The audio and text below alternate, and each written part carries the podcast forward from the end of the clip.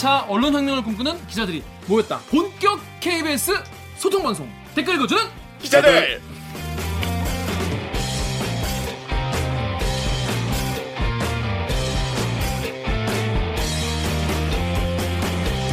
아이 이게 말이 됩니까? 저비용 저퀄리티 사내 수공업 방송입니다. KBS 기사의 누리꾼 여러분들이 댓글로 남겨주신 분노칠책 응원 모두 다 받아드릴게요.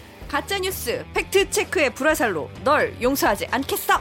반갑습니다. 전 여러분이 다루신 댓글에 대부분 의 댓글을 다해드리려고 정말 노력하고 있는 프로 댓글러 김기화 기자입니다. 오늘 방송도 끝까지 보시다 얘네 괜찮다 재밌다 들을만 하다 싶으시면은 좋아요와 구독 버튼을 꼭꼭 눌러주세요. 특히 저희 방송은 좋아요와 구독 버튼이 굉장히 중요한 방송입니다. 맞습니다. 자 그러면 기자님들 자기소개 부탁드릴게요. 강 기자. 네, 저는 영등포의 평화를 지키는 영등포 요정 강병수입니다. 반갑습니다. 영, 등포뭐 조용한가요? 아유 이번 주는 조금 조용했었던 것 같아요. 네. 음, 그렇습니다. 놀았어요?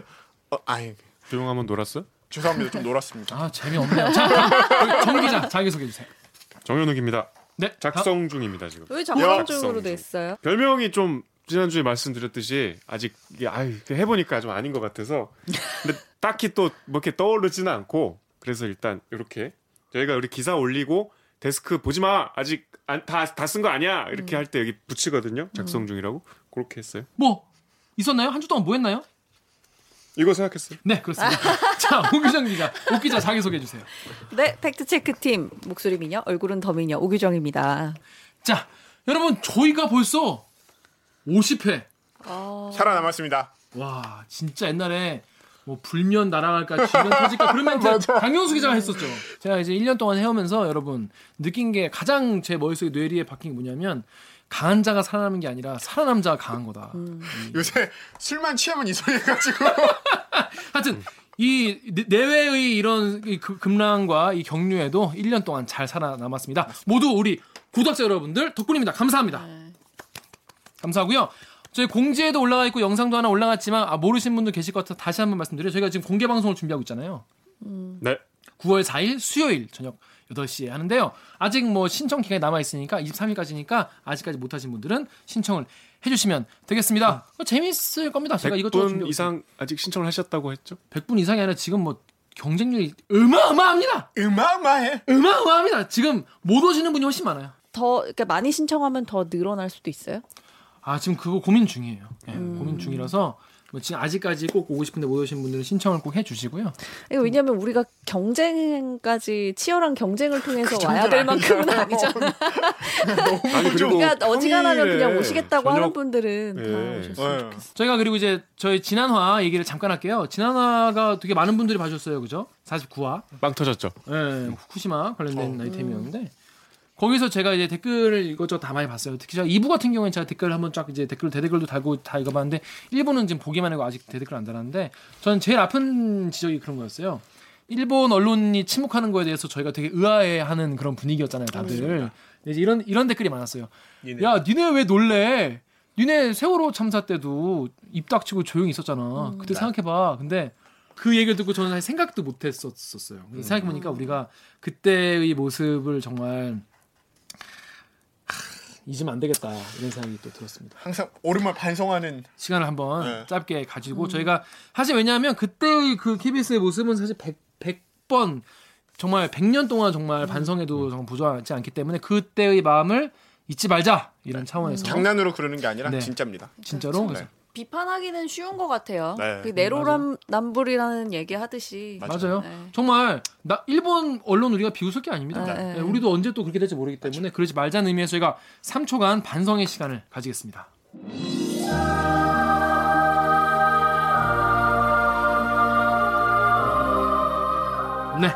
저희가 그래서 또 그런 댓글도 많잖아요. 니네 어차피 뭐 정권 바뀌면 뭐 대들기 뭐 니네도 다 없어지고 뭐 없어지겠죠. 변하지 않게 없어지겠죠라니.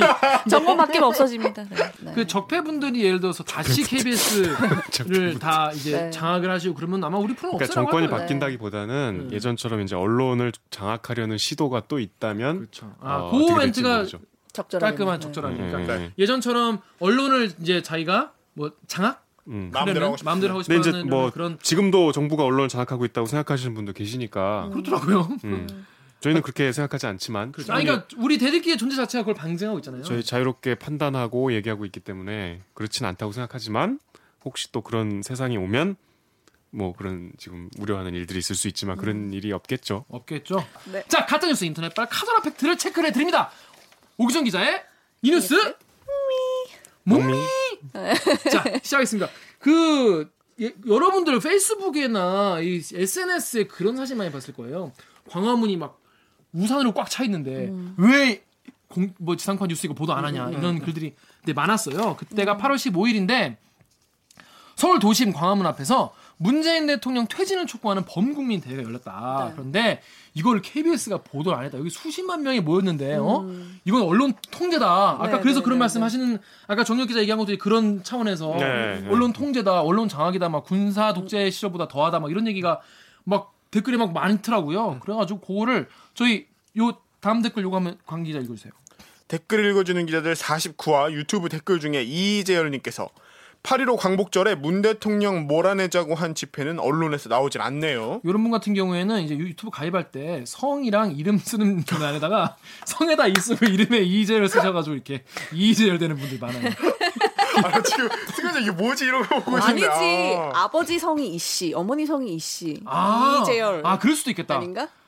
혹- 혹시 이재열님 보고 계신 둘 중에 어, 느 건지 한번 댓글을 좀 남겨주시면 감사하겠습니다. 그 다음 댓글도 네이버의 조땡변님께서 KBS야 시청료 돌려주라 8.15때 100만 시민들이 모여서 문재인 퇴진을 외쳤는데 100만? 뉴스에 한 줄도 안 나오냐? 시청료 받아서 문정부를 위한 방송만 하냐? 적폐다 적폐 군사 독재 때도 없었다 100만이었어요? 음, 어, 어, 저, 제가 100만이 처음에 얼마나 처음에 이걸 알게 된 경위는 그 저희 회사의 한 선배가 저한테 이제 카톡으로 그 좌표를 찍어 주시더라고요. 음. 그러니까 우리 부모님이 이걸 보고 문재인 탄핵 집회가 열렸는데 8.15 때 광화문 한복판에서 그것도 이렇게 막 몇십만 명이 모여가지고 집회를 했는데 KBS가 왜 보도를 안 하냐. 어. 네, 그런 얘기를 이제 하셔서 그런 좀 너무 이제 허무 맹랑한 얘긴데 음. 그걸 부모님이 믿는 게 너무 안타깝다. 이걸 팩트 체크를 좀 했으면 좋겠다라고 하면서 제보를 주신 아, 이제 거예요. 막 민원도 가네요. 네, 근데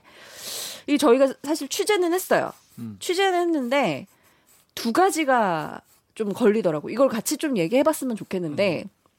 우선 하나는 경찰이 집회 인원을 발표를 안 하죠. 공식 집계를 안 하잖아요. 2017년 그 요즘에 1월 안 해요. 촛불 집회 이후에 음. 안 하는데 그때 한번 논란이 된 이후에 발표도 안 하고 공식 집계도 사실은 잘 안 한대요. 네. 그래서 이 인원 집회 참여 인원이 틀렸다라고 혹은 맞았다라고 얘기하려면 그거를 직접 일일이 다 세거나 근데 일일이 세는 건 이미 과거니까 불가능하고 음. 그러면 어떤 공신력 있는 기관을 통해서 이거를 추산을 해야 되는데 그것도 기댈 데가 없는 거예요. reference가 없는 거예요. 음. 그리고 또 하나는 이거는 좀 가치 판단의 문제가 섞여 있는 것 같아요. 이런 음. 비난을 하는 아니면 뭐 이런 가짜 뉴스라고 하면 가짜 뉴스를 퍼뜨리는 쪽에서는 이거를 KBS가 왜 이렇게 엄정하고 중요한 이슈를 다루지 않냐. 음. 그리고 특히나 이렇게 사람이 많이 모였는데 장악당했다. 네. 정부에 장악당했다. 네. KBS가. 근데 그 보도의 가치는 이게 집회 인원이 많냐 적냐에 따라서 하는 건 아니잖아요. 저희가 사실. 저희 사회부에서도 있었지만 사건팀에서 그 정말 어디 되게 외곽에 한 10명 모여서 하는 집회 이런 것도 기자가 생각했을 때 의미가 있으면은 발제해서 맞죠. 가는 거고. 사회에 던지는 목소리가 있다면 네, 뭐 여의도 한복판에서 막 이렇게 뭐 어디 노조에서 뭐 이렇게 집회를 해도 우리가 안 할 때도 음, 있잖아요. 그래서 그 이거는 가치 판단의 문제다 하는 생각이 좀 들었어요. 일단 어, 느 어떤 어떤 쟁점이 있는지 하나하나 일단 네. 팩트체크 먼저 해볼게요. 제가 읽어볼게요. 일단 그때 광화문 일대를 문재인 탄핵 집회 참가자가 가득 채웠다. 자, 이거는 음, 음, 맞나요?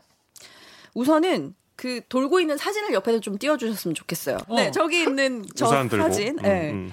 근데 어, 저그 사진을 보면 그림이 좋더라고. 음, 그죠. 네, 진짜 어마어마하게 저도 깜짝 놀랐는데 확인해 봤는데 사실이 아닙니다. 어, 그럼 뭐죠? 왜냐하면 이때 당시에 광화문 북측과 남측이 그 광화문 북측본부 뭐야 이거?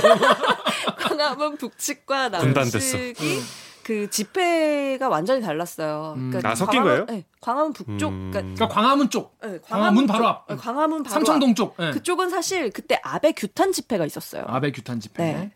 그리고 그 강화문 한 뭐 절반 정도 뚝 자른다 치면 그 KT 있잖아요. KT 45. 네네. 그 교보생명 앞은 빌딩. 그치 교보생명 빌딩 그쪽은 그 보수 집회 그러니까 음. 뭐 말하자면 뭐 태극기 집회 네. 뭐 이런 집회가 보수 단체 집회가 열렸어요. 네. 어. 그래서 그 사진의 앵글로 봤을 때 네. KT에서 광화문 쪽으로 찍었더라고요. 그렇죠. 네. 음. 그러면 사실은 그거는 대다수가 아베 규탄 집회였다라고 어. 보시면 됩니다. 어, 그러니까 이게 보니까 제일 사진 다시 띄워 강- 강병수 기자 얼굴 가릴 텐데 좀 아, 미안해요.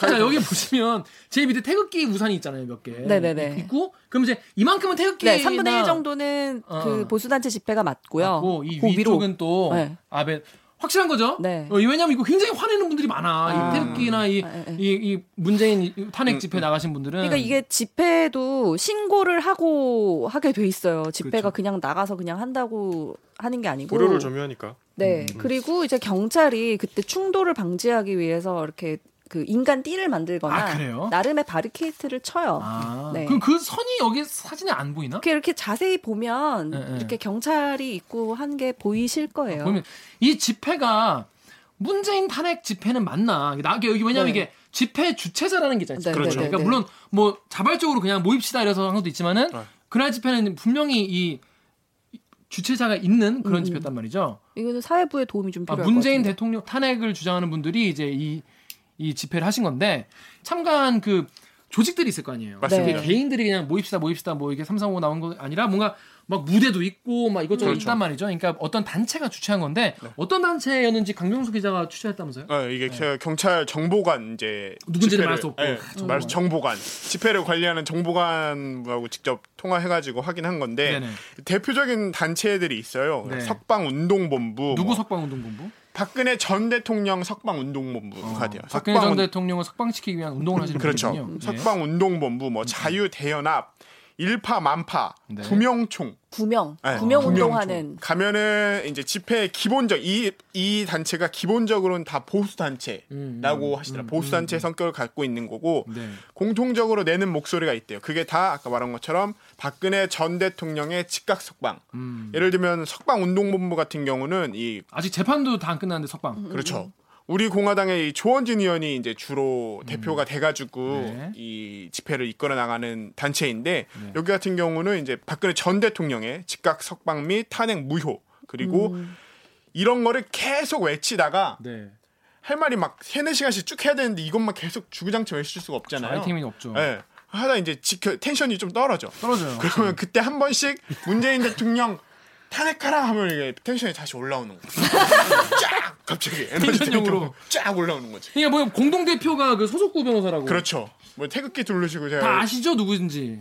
그날은 반문 집회, 그러니까 토탈 반문 음. 집회였다 이런 주장이 있어요. 그러니까 음. 나는 태극기가 아닌데도 나왔다. 문재인을 반대해서 나왔다. 어. 그런 분들도 있을 있- 수 있죠. 어, 네. 있긴 있더라고요. 그래서 되게 네. 다양한 분들이 많이 모였는데 일단 주최한 분들은 어, 이 이분들이다. 이- 네. 그런데 그 이런 주장이 있어요. 당일 운집한 보유단체, 그러니까 시위 에 음. 나온 사람이 30만 명이다 이런 음. 얘기가 있는데 일단 숫자 관련돼서는 30만 명이란 말이 맞는 건가요? 예를 들어서 30만 명이 모였는데 KBS가 보도를 안 했다 그러면은 좀 저도 이상할 음. 것 같은데 어때요? 네. 그러니까 이게 엄밀히 얘기하면 주최 측이 추산하는 방식과 네. 경찰이 추산하는 방식은 달라요. 늘 다르죠. 네, 완전히 다 완전 숫자 차이가 다른데 나죠. 숫자 차이가 굉장히 크게 나는데 사실 그 제가 경찰에 물어봤어요. 공식 집계는 아니지만 그래도 안전상의 이유로 보통 어, 몇 명 정도 운집했는지는 대충 공유하지 않냐. 그게 한 어느 정도 되냐라고 했더니 어, 그날 3만 명 신고를 했는데 신고를 3만 네, 명을 했죠. 그러니까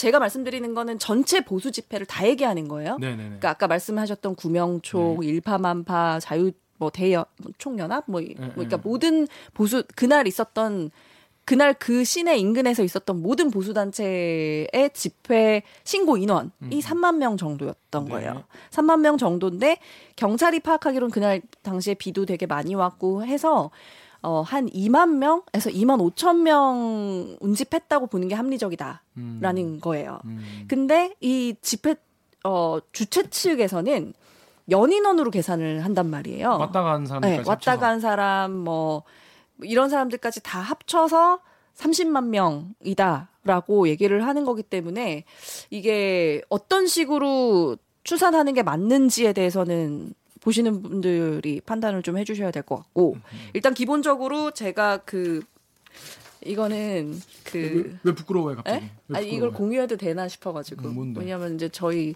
그이 먹고 사는 건데 영- 영업 비밀. 영업 비밀인데 그 맵 체킹이라는 프로그램이 있어요. 음. 외국에서 만든 건데 외국에도 이런 논란이 계속 되니까 아, 이거를 그렇죠. 이제 맵 체킹이라고 해서 어 사람들이 모인 지역 을 이렇게 딱 그 잡아가지고 1제곱미터당 몇 명이 들어갔는지를 설정을 하면 음, 그 공간 안에 들어와 있는 사람이 보통 몇 명일 거라는 거를 이제 추정해 주는 음. 그게 있어요. 음.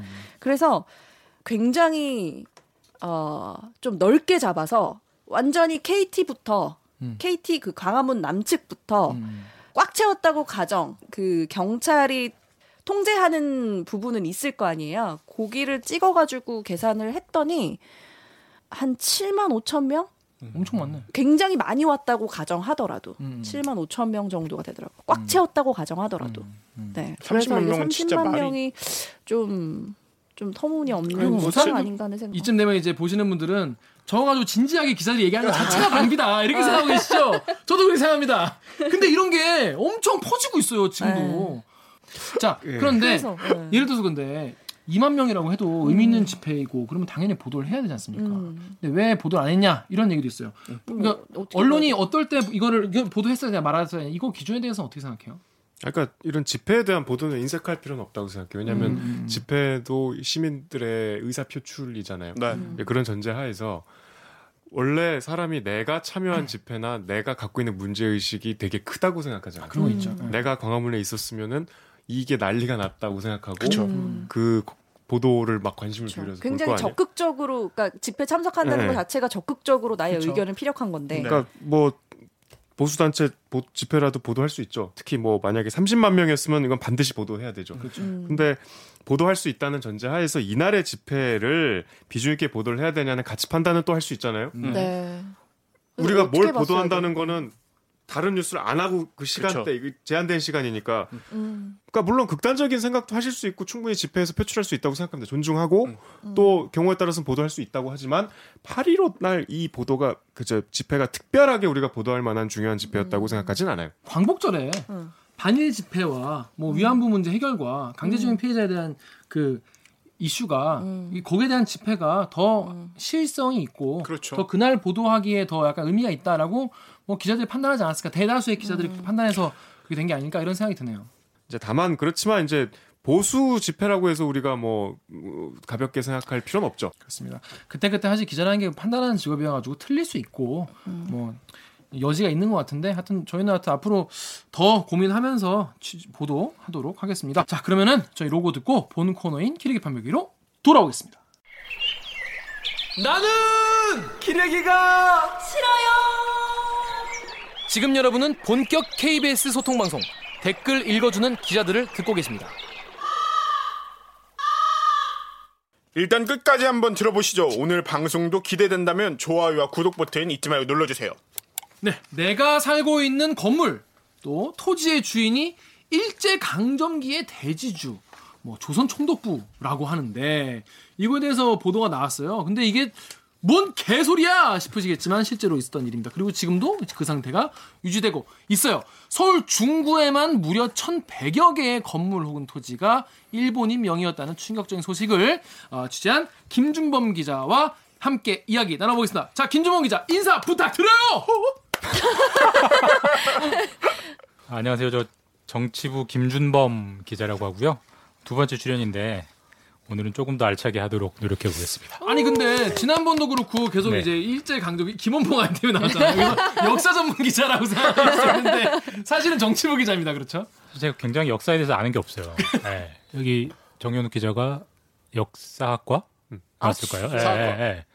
그러니까 굉장히 제 평소에 많이 타박을 받는데 역사에 대해서 모른다고. 제가요? 근데 예. 그러니까 저처럼 역사를 모르는 사람도 조금만 취재하고 공부하면 이 정도는 할 수 있다는 걸 역설적으로 어, 이 오늘 잘 보여드리겠습니다. 예. 때쯤이면 아빠가 돼 있으시죠. 아 그렇구나. 지금 출산을 앞두고 출연을 해주시고 아 네. 이틀 남았습니다. 오, 아 미리 축하드립니다. 축하드립니다. 무리한 섭외에 당해 주시고 그렇구나. 무리한 섭외 제가 해서 정말 죄송합니다. 자 그러면은 어떤 취재 내용이 어떤 건지 이 짧은 리포트로 알아보겠습니다.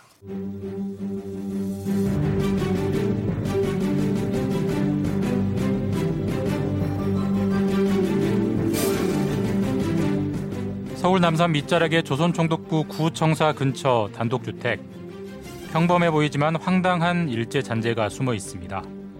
일제 때 서류는 물론이고 현재 정부 문서에도 소유자가 총독부로 돼 있습니다. 광복 이후 주인이 한국인으로 바뀌었지만 건물 대장엔 지금도 총독부가 소유자입니다. 이곳만일까 인천의 한 택시회사, 서울의 한 초등학교, 서울의 한 단독주택 단지 등에서도 같은 문제가 확인됐습니다. 서울 중구에서만 이런 사례가 1,100여 건 나왔습니다. 개인이 일제 소유권 기록을 없애려면 말소 비용이 드는데 대략 수십만 원이라고 합니다. 일본인이나 일본 정부가 지금도 소유권을 주장할 수 있을까? 결론은 불가능입니다. 일본 측이 소유권을 주장해도 우리 정부가 인정하지 않습니다. KBS 뉴스 김준범입니다.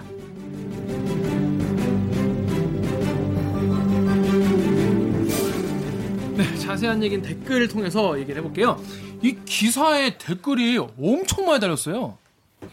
개인적으로 최대 댓글이 아닌가. 어. 네, 제가 숫자는 몇 개? 보거든요. 몇- 숫자는 몇개 네. 달렸어요? 4천 개? 어. 네. 특히 이제 뭐 본 리포트도 본 리포트지만 그 이후에 취재 후를 거기 쓰신 예, 그거에 많이 예. 많이 네. 들렸죠. 그래서 다음에 더킹이라는 분께서 주말 아침에 첫 욕을 하게 만드네. 보시면서 이 이랬던 거죠. 너무 화가 나셔서 주말 아침부터. 그게 토요일 날 올라간 그 예, 디지털 음, 기사였거든요. 예. 그래서 어떤 댓글 달렸는지 일단 볼게요. 일단 첫 번째 네이버 댓글 제가 읽어보겠습니다. SLV 땡땡땡님이 현 소유주가 총독부여서 뭐 우리 삶에 문제가 생기냐? 생기냐? 하여튼 어떻게 반일 파리 해보려고 하여튼 어? 또 BMW E 땡땡땡님이 왜 이제 와서 이런 기사를 반일 감정 장작 넣으려는 거 아닌가? 타이밍 참하라고 하셨어요. 이 네이버에 들린 다- 달린 댓글인데 어제 부정적인 댓글만 일단 먼저 소개를. 해주시네. 이게 뭐 국민들 지금 뭐 갈라치기 하려고 이런 기사 쓰는 거 아니냐? 반일 감정 조장해 가지고 말이죠. 어? 이런 거 아니냐? 기사를 팔기 위해서. 그렇습니다. 이런 네이버에 어, 엄중한 꾸짖음이 있었습니다. 거기에 좀 편성한 면도 있죠. 좋았어. 네, 뭐 기사도 뭐 상품이니까 팔려야 되니까 그렇죠, 그렇죠, 그렇죠. 트렌드를 보고 아, 요즘 이게 좀 팔리겠다 아. 싶은 걸 하는 게 이제 뭐 영업 전략이죠. 네. 그걸 이제 그건 그걸- 부인하지 않고요. 다만 근데 그렇다고 해서 일부러 반일 감정을 없는 사실로 불러일으킬 수는 없잖아요. 그렇죠. 이제 사실 솔직히 고백하면 약간 좀 운이 좋은 거죠. 그러니까 음. 우리가 광복절이 되면 의뢰 광복점 아이템을 찾아야 될 것 같은 이런 음. 압박이 있어요. 네. 뭐 캘린더. 누가 시키지. 않아도. 시즌별 아이템이 굉장히 고민되는 게 네. 해마다 돌아오는 거죠. 사실 뭔가를 새로운 걸 찾기는 찾아야겠고, 네. 근데 뭐 찾아지나요 쉽게? 자, 그래서 이제 고민을 하다가 5월에 감사원에서 네. 감사 자료를 하나 발표를 했어요. 음.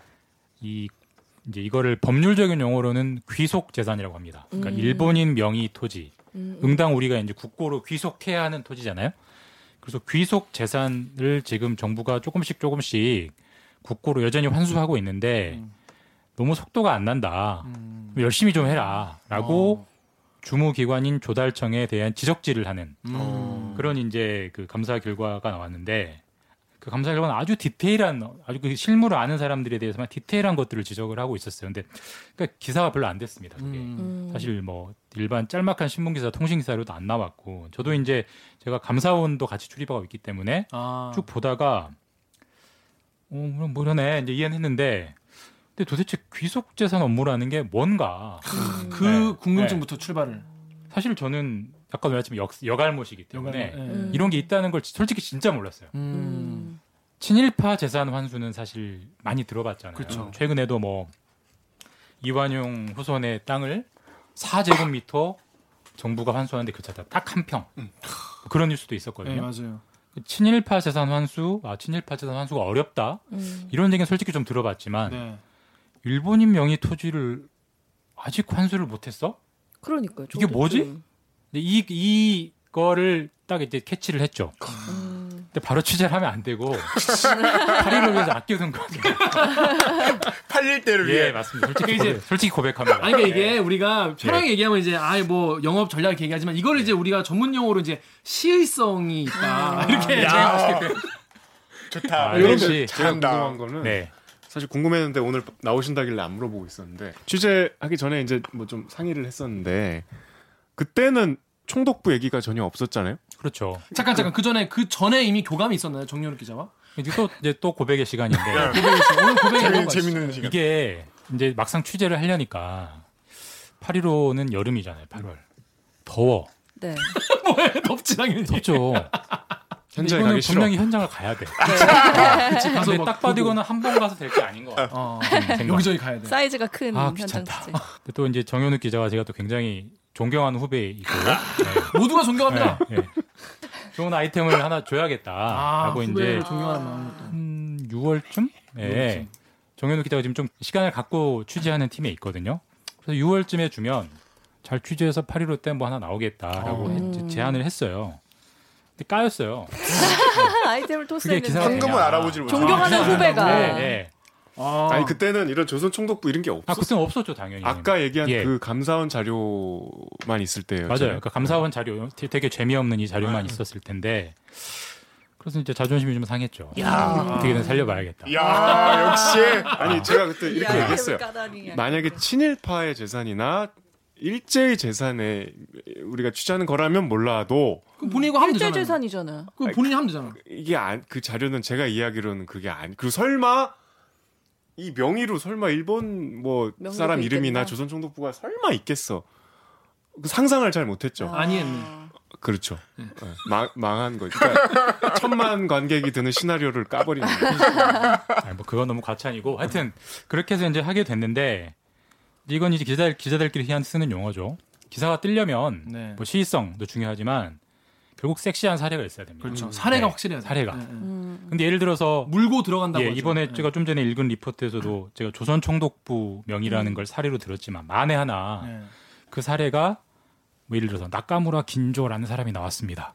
음. 관심이 가겠어요. 아, 나카무라 그 사람이 누군데? 어, 몰라 예. 음, 음. 그러니까 어떻게 하면은 사람들이 알 걸 찾을까? 음. 뭐 그러니까 그때 저한테 얘기할 때도 조선 총독부가 있으면 참 좋겠는데 안타깝게 없네 이랬잖아. 그것도 이제 취재를 안 했으니까 아니, 이거 뭐 조금 알아보시고. 예, 예. 아뭐 없다네 안, 뭐 이랬었잖아요. 그래서 이제 제가 짧은 지식에 뭐 내가 괜히 깐 게 아니야. 이런 거. 그런 뜻이 아니고 정현우 기자도 귀찮았겠죠. 예. 예. 알아보기가 뭐. 그 래서 짧은 이제. 짧은 생각에 누구 이름이 나와야 이게 뜰까? 음, 음, 아, 이토 히로부미 이런 생각 죽었잖아요. 아, 그렇죠. 총독들 이름이 있을까? 어, 어. 근데 사실 나, 난 총독 이름을 모르거든요. 그렇죠 잘 모르죠. 그렇다고 있- 그러면 조금 기억나는 게 제일 센 놈은 결국 총독부고 그렇죠. 음. 그다음 좀 유명한 유명한 게 뭐 동양척식 주식회사 네, 그렇죠. 이런 사람들 이름이 나오 아, 이런 기관들 이름이 나오면 사람들이 관심을 찾지 않을까 하고 이제 음, 그런 가설을 세우고 네네네 여기저기 이제 좀 밑발을 뿌렸죠 네, 취재를 도와주시는 분들한테 어. 그러다 하나 걸린 거예요. 어. 네, 그러니까 이제 운이죠 운 네, 약간의 아, 그러니까 어떻게 찾았어요? 조선 총독부를. 아니, 그러니까 이제 사실 이제 이것도 이제 기자들의 어떤 부끄러운 민낯인데 기자들이 이제 포장 좀 해! 흔히, 그런 거 있잖아요. 포장 좀 해. KBS가 뭐 3개월 동안 뭐 분석을 했더니 뭐 어, 추적한 어떻다. 결과 그다음에 뭐뭐 KBS가 2주 동안 전수 분석했더니 어, 어떻다. 예. 네. 음. 실제로 하는데 그 네. 기자가 어떻게 합니까 그거를? 예, 예. 도움을 받아서 다 전문가의 도움을 도움을 받는 받아서. 거죠. 다만 그걸 마치 자기가 한 것처럼 음. 아니면 도움을 받, 받았다는 걸 좀 덜 부각시키는 거죠. 사실 저도 이런 사례들을 기존에 많이 찾아놓은 분들이 있었죠. 그렇죠. 도움을 주신 분들 있어 있었고 그분들한테 그분들은 저랑 이제 마인드가 다르죠. 그러니까 이분들은 빨리 이 업무를 구- 구교화시키는 업무에 그쵸. 포커스가 맞춰져 있는 사람들이고 아, 선배는 그쵸. 기자는 그 명의가 거고. 뭐 조선 총독 부건 음. 사실 그분들 크게 관심 관심 없어요. 음. 근데 제가 이제 이- 여차저차 설명을 드리면서 이게 관심을 받으려면 음.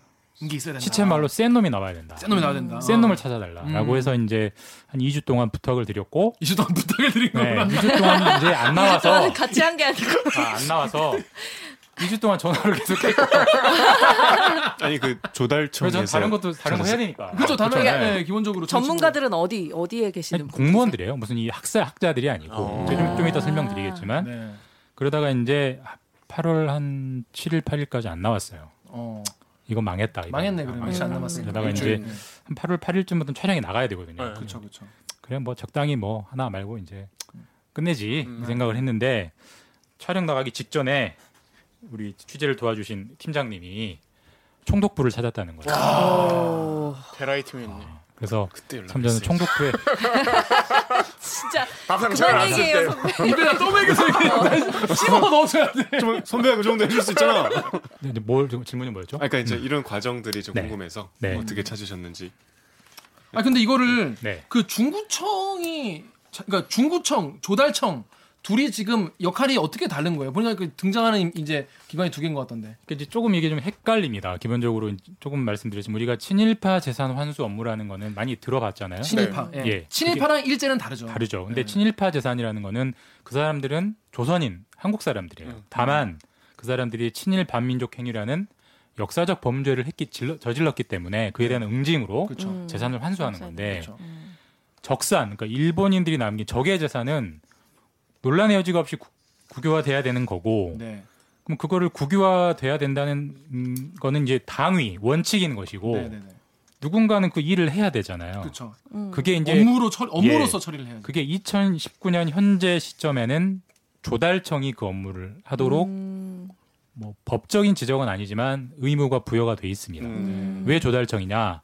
조달청이라는 곳이 기본적으로 여러 가지 업무를 하지만 국유 재산을 관리하는 업무를 합니다. 그러니까 음. 우리 국유지, 그다음에 국가가 가진 뭐 건물 이런 것들을 음. 관리하는 업무를 하기 때문에 음, 음, 기본적으로 이 일본인 명의의 토지들은 이게 일본인이 맞, 일본인 명의가 맞다면 국유화돼야 하는 재산이기 때문에 음. 당연히 조달청이 이제 그 일을 하고 있는 것이죠. 그럼 서울 중구청은 뭐냐? 네. 기본적으로 그 구청의 기초지자체의 가장 큰 재원이 뭔가요? 세금? 아니 그러니까 직접 세금? 매기는 세금 중에 아 직접 매기는 재산세? 재산세죠. 어. 네. 재산세. 재산세. 재산세는 결국 토지와 아니 그 땅과 건물. 건물 그렇죠.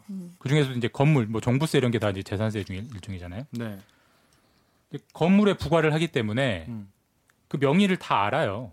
왜냐면 모를 수가 없. 명의를 알아야 명의자한테 이제 재산을 음. 부과할 거 아닙니까? 그렇죠. 그러니까 건- 기본적으로 건물 대장, 토지 어. 대장이라는 거는 그 각 지자체, 중구청은 중구 관할에 있는 건물의 건물과 땅의 대장들, 뭐 영등포구청은 마찬가지 영등포 관할에 있는 것들을 관, 관리하게 돼 있는데 그렇기 때문에 그 지금 뭐 조선총독부라든지 뭐 동양측식 주식회사라든지 이런 명의로 대- 대장에 역시 그, 지금 지금도 그런 명의들이 남아 있다는 건 누구보다도 재산세 부과 담당자들이 제일 잘합니다. 음. 근데 그냥 놔둔 거죠. 이거를 음.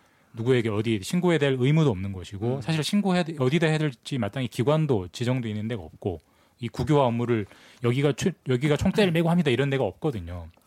그런데 이제 다만 어, 서울 중구청은 일종의 적극 행정이죠. 음. 누구도 시키지 않았는데 네. 음. 적극적으로 나서서 네.